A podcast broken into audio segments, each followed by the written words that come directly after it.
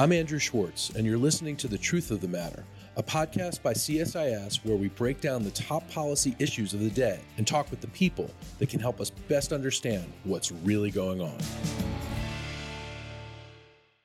To get to the truth of the matter about this week's events in Washington with President Zelensky of Ukraine and what is the future of Ukraine's funding coming from the United States, we have with us CSIS's Max Bergmann, who is the director of our Europe, Russia, and Eurasia program. Max, welcome back to the podcast. Thanks so much for having me back. So, Max, this was a busy week. President Zelensky came to Washington, met with leaders in Congress, met with the president. What do you make of the visit, and how's it looking for funding for Ukraine? Well, I think, Andrew, one of the things I can say is that as someone who's following Ukraine assistance very closely and the events of the war in Ukraine and Russia and Europe, I frankly don't know. Because right now, this is about border policy issues. This is about the president and Senate Republicans negotiating over a domestic policy issue that is become linked to Ukraine security assistance and also Israel assistance. So this is all part of the one big supplemental package. We're waiting to see if there's any breakthrough in Senate talks that are going on right now. And there's increasing concern, I think, amongst Democrats on the left that the president may make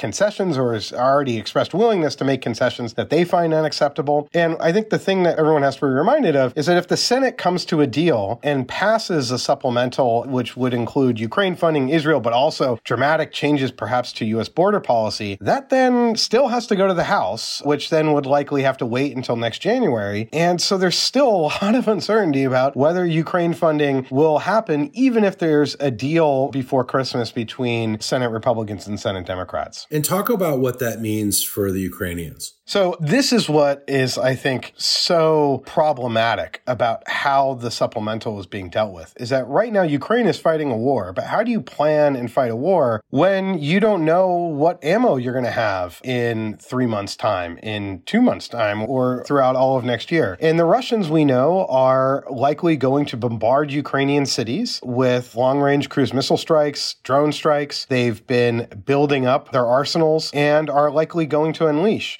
So, will Ukraine have the air defense munitions to be able to protect their cities, to protect their infrastructure, to protect their populations and their military?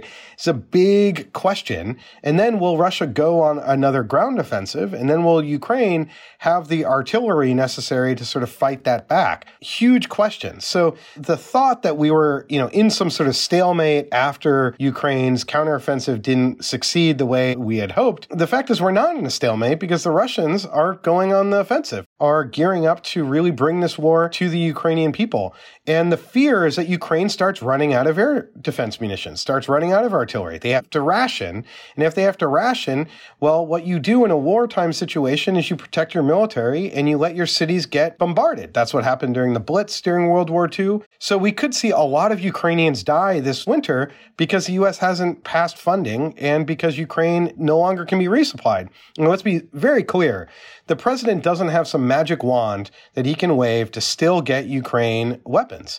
We are very careful about what we allow our presidents to do when it comes to providing U.S. military equipment and U.S. weapons to a foreign partner. You know, Iran Contra almost resulted in, in Ronald Reagan's impeachment. You know, the president doesn't have the money, doesn't have the authority right now to keep supplying Ukraine, and that's a huge problem for the Ukrainian forces, the Ukrainian public, and for European security. So this is really dependent on Congress, as with most things when it comes to the purse strings.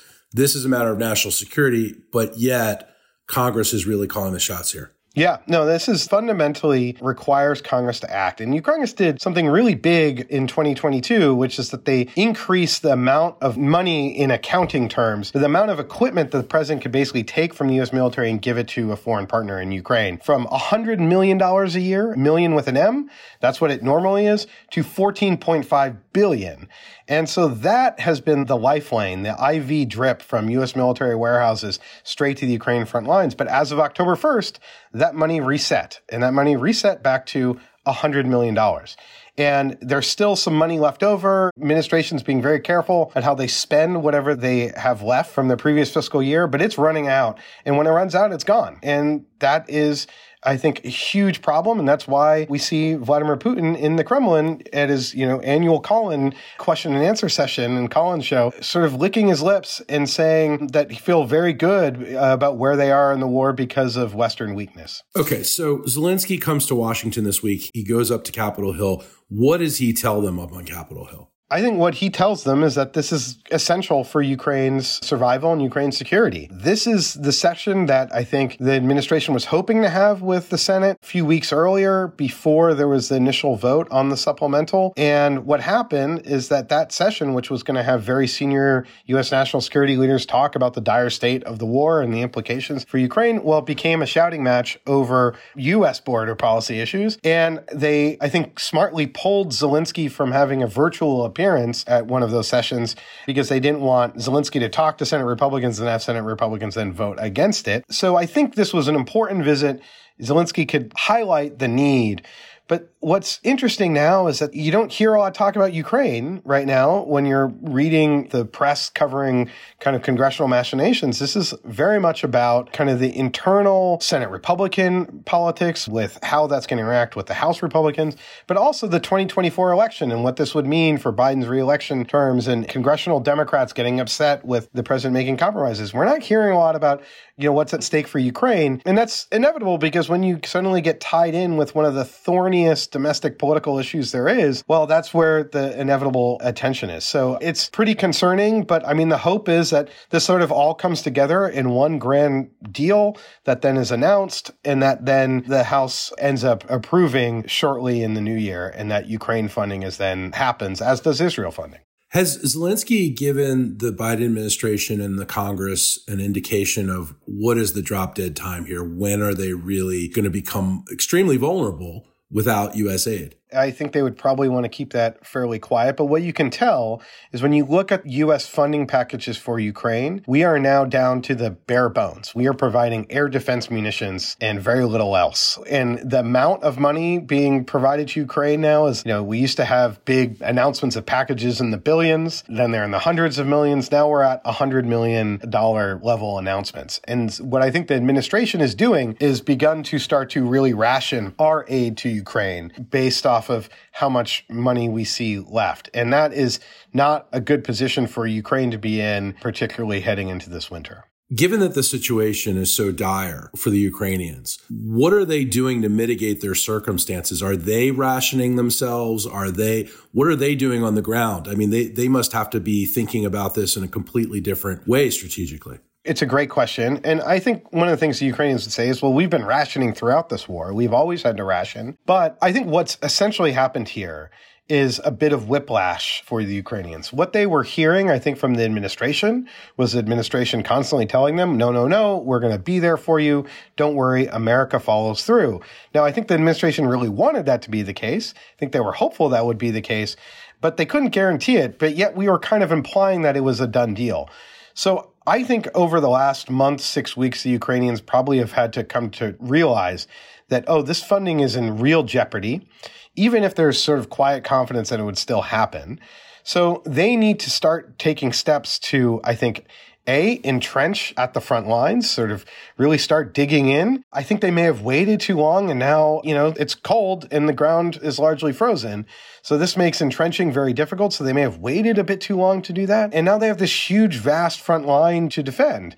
So I am sure they are really thinking about, well, what do we do if Russia does X, if Russia goes on the offensive here or there, or how do we defend our cities and in infrastructure? What missile strikes are we just going to let happen to sort of preserve our certain artillery? I've heard of some scenarios where the Ukrainians are starting to put machine guns on the back of pickup trucks to sort of shoot down drones, and that sort of puts them on the right side of the cost curve. So I think we're seeing that sort of thing. You know, the Ukrainians, their ingenuity knows no bounds, but unfortunately, unfortunately, they're going to have to really MacGyver their way, I think, through this winter and 2024 if USA doesn't come good. So they're, I think, starting to take these measures, but they may have waited too long, in part because they believed in the United States coming through. And it's hard to really fault them there.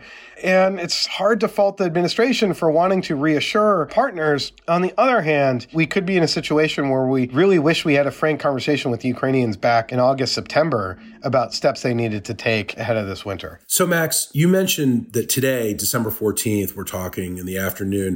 Vladimir Putin had his annual news conference and he said some pretty inflammatory things. What did he say, and how much of it is just bluster and how much of it is real? Well, you know, he said a lot and not very much also during his multi hour question and answer session.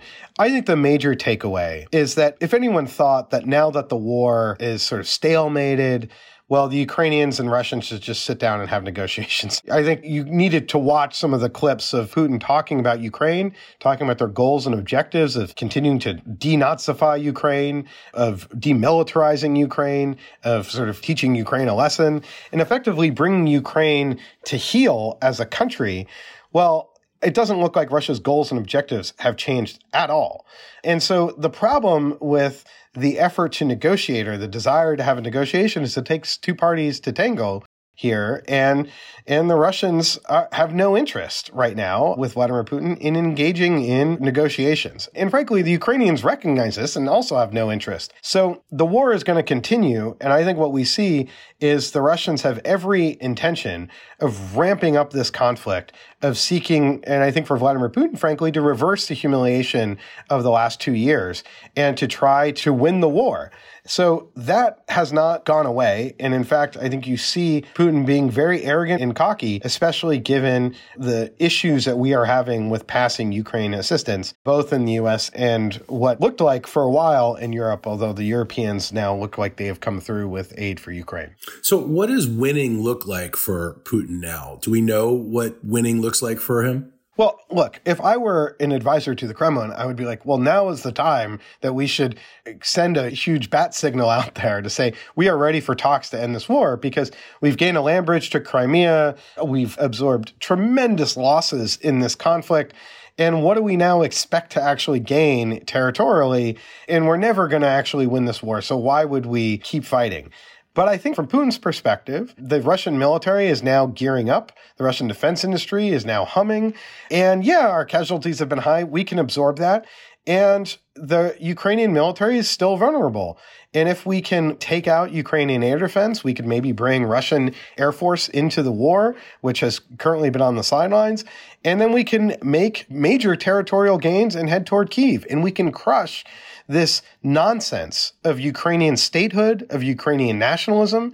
And I think that is their broader objective. So I think their objective remains to go to Kiev, to crush the Zelensky government, to install a pro Russian government that then seeks to eliminate the kind of Ukrainian nationhood. And from that, I think they would go on a massive effort to sort of kill or expel or imprison Ukrainian patriots within Ukraine. It would be very bloody. So I think they see an effort to subjugate Ukraine much the way that they've subjugated the occupied territories that they currently have of Ukraine. So I think the goal is not all that different than it was in February 2022. And frankly, I find that somewhat shocking, but we are where we are. You know, I don't get to pick the leader of Russia. And frankly, no Russians actually get to pick the leader of Russia, but Putin is the leader. And I think he views this as essential to his legacy of how he's going to be viewed in history. And if he allows a Ukrainian nation to form, despite all his efforts, I think he will view himself potentially as a failure. So I think he views this fairly in existential terms for his broader historical legacy. That makes him even more dangerous, doesn't it? I think so. And I think there will be a sense of cockiness that he was right in doubting the credibility of the West, of the West's willingness to stick to this. And that Russia, yeah, we had mistakes in the beginning of the war, I think you would say.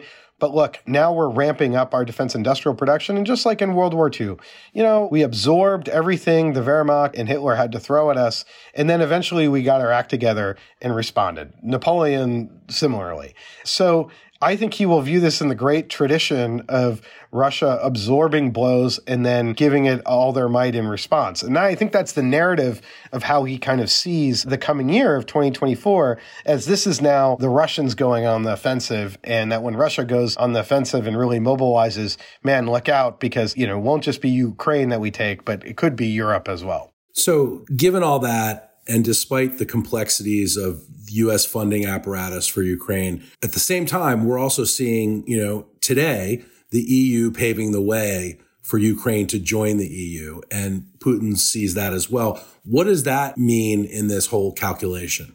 Well, I think at the very least, the Europeans have come through. They're voting on providing 50 billion in assistance to Ukraine. So a very significant amount. It's over three years. It's largely on the economic financial side. So very important to Ukraine's economy. We've also seen the German government sort of announce a continuation of security assistance despite the fact that they have real budget issues. So in some ways, the Europeans came through on the aid side. And then they've also agreed to open up accession talks with Ukraine, which is sort of the final step for Ukraine to join the European Union. And before anyone gets very excited about this, this will still take a long time. But what this does is allow the EU and Ukraine to begin negotiating sort of chapter by chapter in the EU's lengthy body of law to start going through and start really bringing Ukraine more in line with EU law and EU systems. And so that's a really important step, I think, particularly symbolically for Ukraine. However, it did come with a very significant price. And this is, I think, leaving many people in Brussels with a sense of unease and disquiet of whether they actually did the right thing. And that price was freeing more than 10 billion euros to Viktor Orban's corrupt government. Viktor Orban of Hungary basically held the EU hostage, held Ukraine hostage, and said that he wasn't going to vote for the funding for Ukraine or for Ukraine to move forward on EU membership. And it turned out the EU was willing to sort of pay the ransom. And the problem with paying the ransom is that there's going to be future hostages that are taken by Viktor Orban, and there'll be more ransoms to pay. And the other problem is that this was, I think, a real test because the EU was finally using its financial leverage, which is incredibly substantial, for democracy and rule of law issues. And what it turned out is there's an easy way out where if you're willing to block everything, well, the EU will eventually come around and cave. So in some ways, it's a great day for Ukraine maybe not the best day for the European Union and democracy and rule of law within the European Union. And I think that there's going to be a lot of questions asked. Ursula von der Leyen, who's the president of the European Commission, leaving a lot of people within the EU very angry about how this was dealt with. And it limits the EU's credibility to deal with this sort of hostage taking in the future. And Max, what's the big takeaway for the Biden administration this week after these events? The Biden administration's obviously dealing with other foreign policy issues at the same time. Israel, even, you know, Guyana, for instance, with Venezuela. What is the takeaway from the Biden administration? What are they saying following Zelensky's visit? I think what they're saying is that we got to get this funding through because look, this isn't just about Ukraine right? If the funding fails to go through, yeah, Ukraine will be on the ropes. It'll be terrible for the Biden administration. Ukraine is a major part of their kind of foreign policy, be bad for Biden in 2024 but for the broader credibility of the United States. If you're an ally and partner of the United States around the world that is dependent on the US for your security, you are looking at this and are somewhat terrified because here is a country fighting for democracy and freedom against one of America's longest adversaries of the last hundred years. You know, Russia has been probably our fiercest adversary. And we're going to suddenly tie their security assistance to our border policy disputes. And you are looking at and be like, I don't know if I can rely on America at all for my security. And I don't care if you're Taiwan or Korea or Japan or Australia or countries in Latin America that rely on the US for anything. You're looking at this and have to question whether America will be there for you. Whether, you know, your foreign policy issue, whether you're Taiwan, will the US provide aid or will Democrats sort of demand the child tax credit in return for that assistance? And that's then complicating I think, how U.S. foreign policy works in a way that makes it really hard to rely on the United States. So I think this is a big test in this coming week or weeks of not just U.S. support for Ukraine, but the U.S. as a reliable ally and partner globally.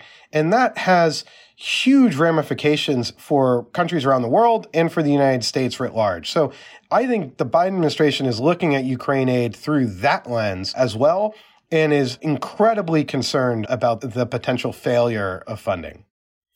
Max Bergmann, thanks as always for coming on the podcast and giving us a lot to think about. Really appreciate your time. Thanks for having me, Andrew. If you enjoyed this podcast, check out our larger suite of CSIS podcasts. From Into Africa, The Asia Chessboard, China Power, AIDS 2020, The Trade Guys, Smart Women, Smart Power, and more.